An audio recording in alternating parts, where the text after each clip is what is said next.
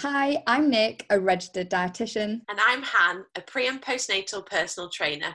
And together we are the Honest Mummies. We started this podcast as a way of connecting to other mums to let them know that they're not alone in the lifelong learning journey that is known as motherhood.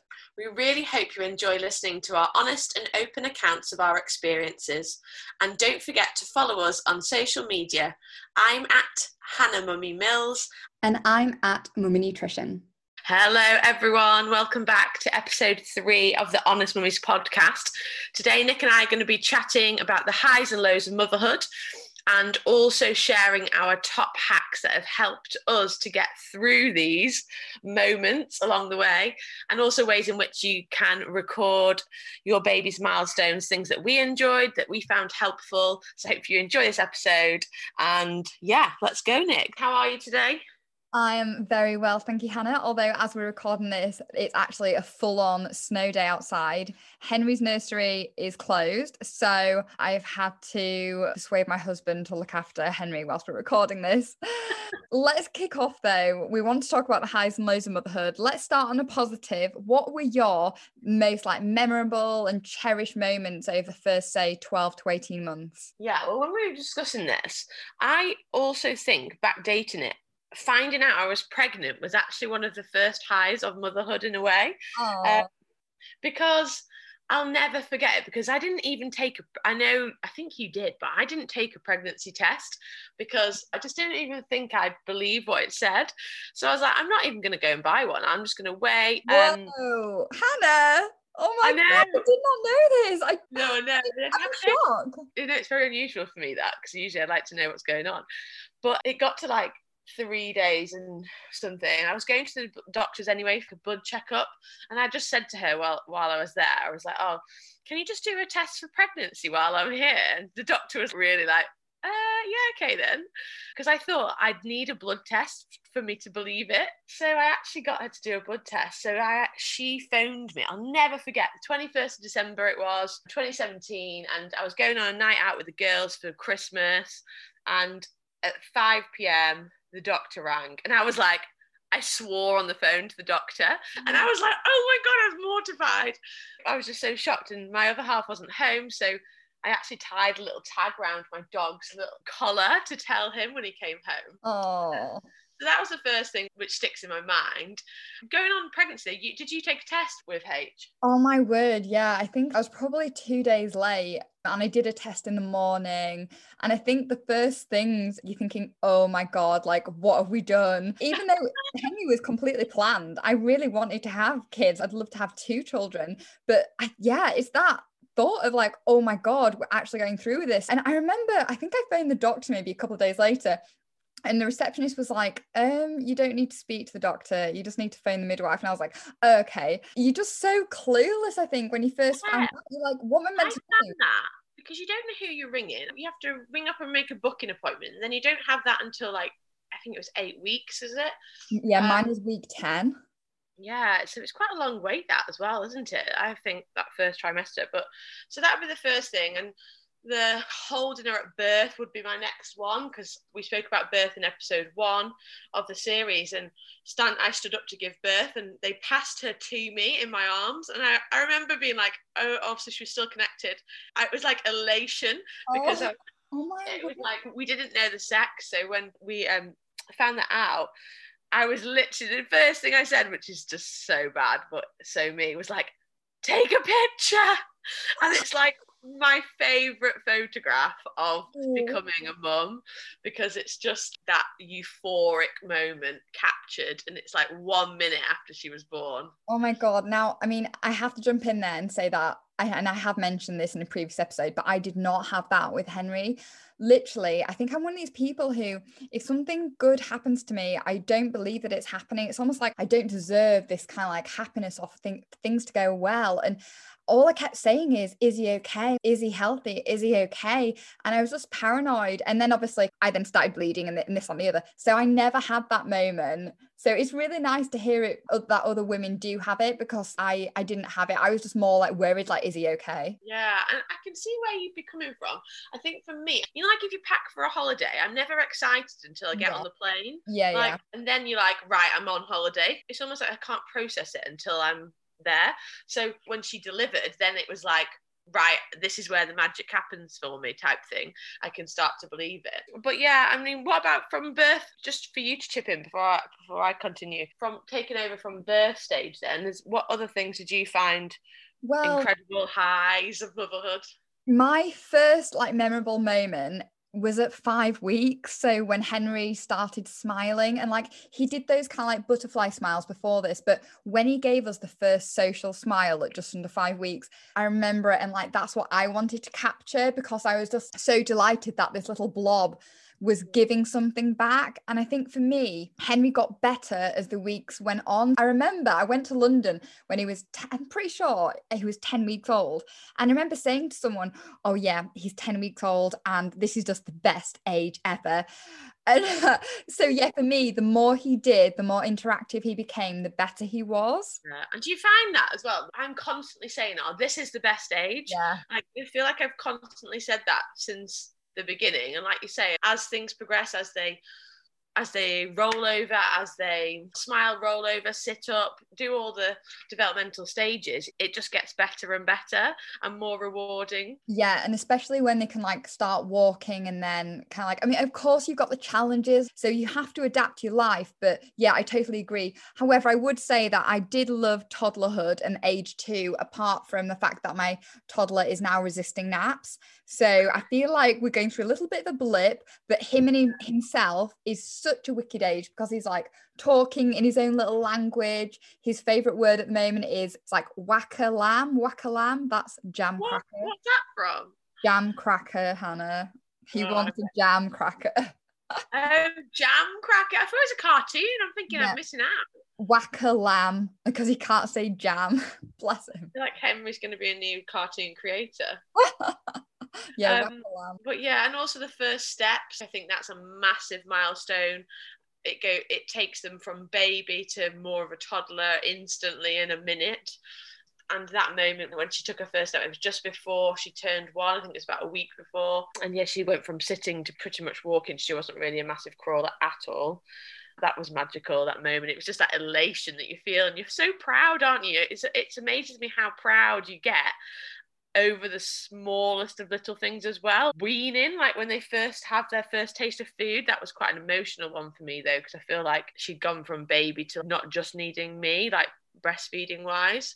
Yeah, um, I, I totally agree. I mean, like me and my husband are meat eaters. Henry is a meat and fish eater. But I remember the first time he had meat felt like really weird because up until that point, all he'd had was like my milk and then fruit and veg.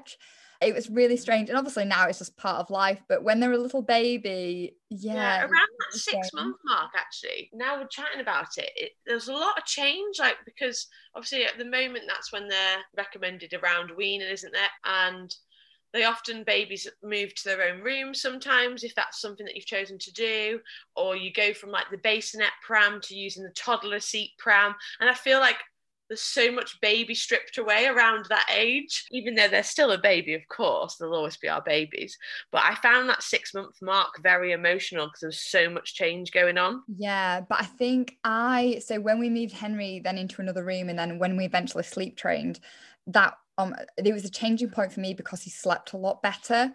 And I remember my mum telling me that from day three we slept in another room, like face down. I think I've already said that in an earlier episode, but I could not have done that with Henry. He was right next to us for the full six months. Amazing what the guidelines change, obviously, isn't it? Yeah, 100%. So, yeah, is there any other memorable highs before we move on to the lows? I think they're the main ones. I mean, there's obviously like there's micro highs, aren't there, every day? I mm. think every day brings little highlights and moments where she says i love you like we use a sign book a lot when Aww. she was little and so she can sign like i love you and then she obviously says it and i think more recently was i can't remember what the exact wording was i asked her if she was happy and she was almost like i'm happy with you which was just like Aww. like there's those melt your heart moments aren't there yeah with that said it does bring us on to some lower moments which i know we've discussed previously a little bit about our experiences of postnatal depression and intrusive thoughts and our own experiences, but what's your experience in terms of lows, Nick? Yeah, um, you found challenging? You just actually reminded me, like one of my mini highs was when Henry started saying mummy, and when he wakes up in the morning, he's like, Mummy, mummy, mummy. It's just so sweet. yeah. Although that, that changes very quickly, doesn't it? Because now sometimes when it's a day like today and and they're not at nursery or whatever, and, and, you cannot get away from that word mummy. You mm. wait so long for them to say it, and then you're like, mummy, mummy, mummy, mummy, mummy. like, ah! Whack alarm if it's my my case. But yeah, the lows. I mean, like a classic example of today in that for the last like year, I feel like things have been really stable. But that was just kind of like an illusion because I think the main thing that I struggled with over the first 12 months, along with sleep depression, which massively affected me, and I hit the wall at the 10 month mark, nine, 10 month mark, and I was like, I can't carry on. It was affecting my health, my my mental health, our relationship. And then we sleep trained, things got better. But I think it's that constant, you never know what's around the corner. And as soon as you're settled in a routine, something changes. In the early months where it's teething or they've got tummy issues, and then they're going through a developmental stage. And now he, Henry stopped napping and I love those two hours during the day. So I think for me, the definite low was sleep deprivation. And then it's just the constant struggle and juggle and not having a manual to refer to because every baby's so different. Would you agree? Yeah, totally. And it's funny when you say teething because now we've been through all of that and come out the other side, you forget so easily that when you're in the thick of one of those lower phases of feeling more challenging and you know you feel like it's never going to end it's relentless yeah. but then you now it's almost weird how your brain blocks that out. Like you've just like kind of reminded me because i mean like the molars were just the worst for us but also for me the obs- my obsession was it became a little bit with tracking. Mm. but yeah and i used I remember, to hannah like when you told me that you used to track everything that i was actually quite jealous and i was like oh my god i don't track. So i, I think it's very beneficial to begin with. I mean i think i saw one of my friends do it who had had a baby prior to me, a few years before me. And I thought, oh, that's a great idea because you can tell the health visitor, like, have they had enough dirty nappies? You know, like talking in the early weeks, because it's all a blur, isn't it? So I quite liked that idea. That's where it stemmed from. Yeah. Um, but it did become a bit too obsessive that I'd be like timing my feeds to the minute on each boob. And I do it all on my notes on my phone. I know there's jazzy apps, aren't there? But I just did it on my notes. But and it did kind of settle but i mean i was still doing it like six months nick it was crazy i think it was my way looking back of um, trying to hold on to some control which wasn't there. It, yeah it's a bit like an ocd behavior mm. but like well done for recognizing it and stopping it because i think i just i just kept forgetting about huckleberry app. That was the app that i used and it was useful you're right in the early days but then sometimes it'd make me more down because i'd realized how many times i'd woken up in the night and sometimes you don't need to know like and then count how many hours you slept which is usually like you can count on one hand. But yeah. and you're like oh, so i had 45 minutes there and then i had two hours and then i had like and then you add it up and you think you realize the total's like some very low number. Yeah like, like five hours. what has happened? How am i going to survive this? And I think, um, that, yeah, no, it does get better. Um, but you, you've just reminded me actually, because like, I think another low was almost like a groundhog day in that for me, a day never really had a start and it didn't have an end, especially in the first few months. The afternoon blurred into the evening. Henry was born in November, so it's dark mornings, dark nights. And yeah, I just dreaded the evening. I never knew what the evening was going to bring. Normally, when you don't have a baby, it gets to, you know, nine o'clock, 10 o'clock, and you go to bed and you get to sleep. I hated that. I did not know what the night was going to entail. So, yeah, Groundhog Day for me. But thinking about what helped, I think getting outside the house helped. I think having a WhatsApp group with friends helped. remembering that you are not alone, just like me and Hannah chatting through what we experience, like you're not alone. Everyone goes through this, even though on Instagram they might only post about the best bits. And just know that it is a phase, but when you're going through it, it does feel like you can't see the wood for the trees and your little baby's only going to be small once so, like just embrace them even though it's really hard. What helped you through? Yeah i think uh, first of all i totally agree with you and acknowledging that it's okay to not be okay and i know we spoke about that in terms of we both were we communicated what we were going through with our partners for our own personal journeys of postnatal depression or intrusive thoughts. I think it's the first thing is acknowledging is the main thing so that you can build from there and reaching out if you need further support. On the topic of community nick and i both as i'm sure lots of you listening know we have our instagram accounts and i think that's a major positive from Instagram. Now, yeah.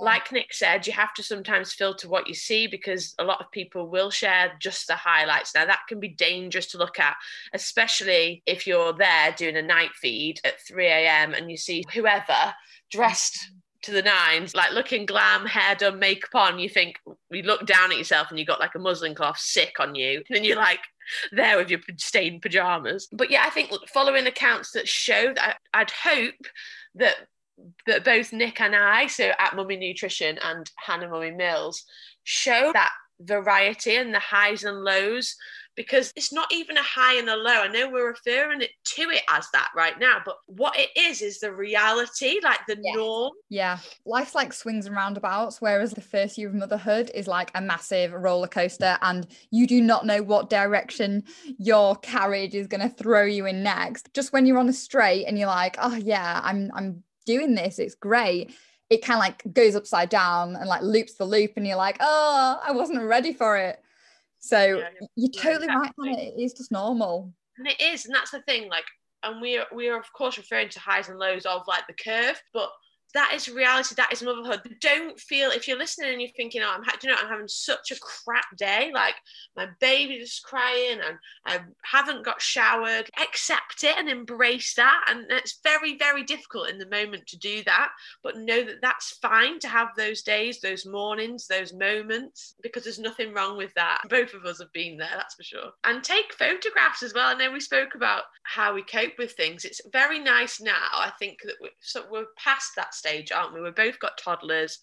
And I don't know about you, Nick, but I really enjoy looking back at photographs of when she's little um, and through that stage. And no matter how rubbish you may feel or you may feel you look because you haven't put your concealer on and let's face it i definitely need concealer like under my eyes. That's like my one makeup go to but yeah like just take those photographs because you'll look back on them in even if it's a year after like nick and i or in years to come i'm sure we'll do the same. And you'll just want to relive them even though they're so like so up and down yeah, 100%. And I think one of my big regrets is that I've hardly got any pictures of me and Henry, especially when he was first born. I know, obviously, the fact that you asked for a picture to be taken, oh my God, I looked horrendous. And I don't think I was thinking that. I think I was like on a major high. Like, I didn't really think that one through. That's so funny. But I mean, thinking about other ways of documenting, I mean, obviously, we've got our iPhone photographs. But shall we talk about how we documented our first year and how we created those nice memories to look back on, which then helped us to get through some of those low points. Yeah, take and for me on the photographs, so our family are dotted around the world really. So it's rather than having a WhatsApp group, we've I found this app called BackThen. Ah. It used to be called Lifecake and now it's just rebranded, I think. But I upload my photographs on there. It's like a timeline. When you upload it, it'll say day 13 or two weeks five days or you know yeah. etc and so you can kind of scroll through her life and now you can give your family members access so it's a private thing and it was very cheap to download i, I don't quote me on this, but I think it's like two ninety nine, something like that. It was, it was very reasonable. And then once you've paid, your family can go on. You can invite people on to join. But that was quite nice because it just meant we didn't have to put everything on any social media, just like videos and photographs that you know you don't want to share everything on there. Yeah, I do Um, like that because I I did a WhatsApp group, but I electronically I've just got got a private, well, it's kind of like a semi-private album on Facebook that's got about 700 pictures in so far. So I upload them to Instagram as they're happening, and then every month I try and remember to upload a bundle to to Facebook so that I'm not inundating my Facebook friends with a million pictures of Henry every day. But I think what I'll say is that I think you go through a phase of taking loads of pictures of your baby when they're little, and then they get less and less. And I think half of it is because when they get to kind of like moving around, it's so hard to take a nice picture of them. Do you agree? Well, it's hard for them to stay still, isn't it?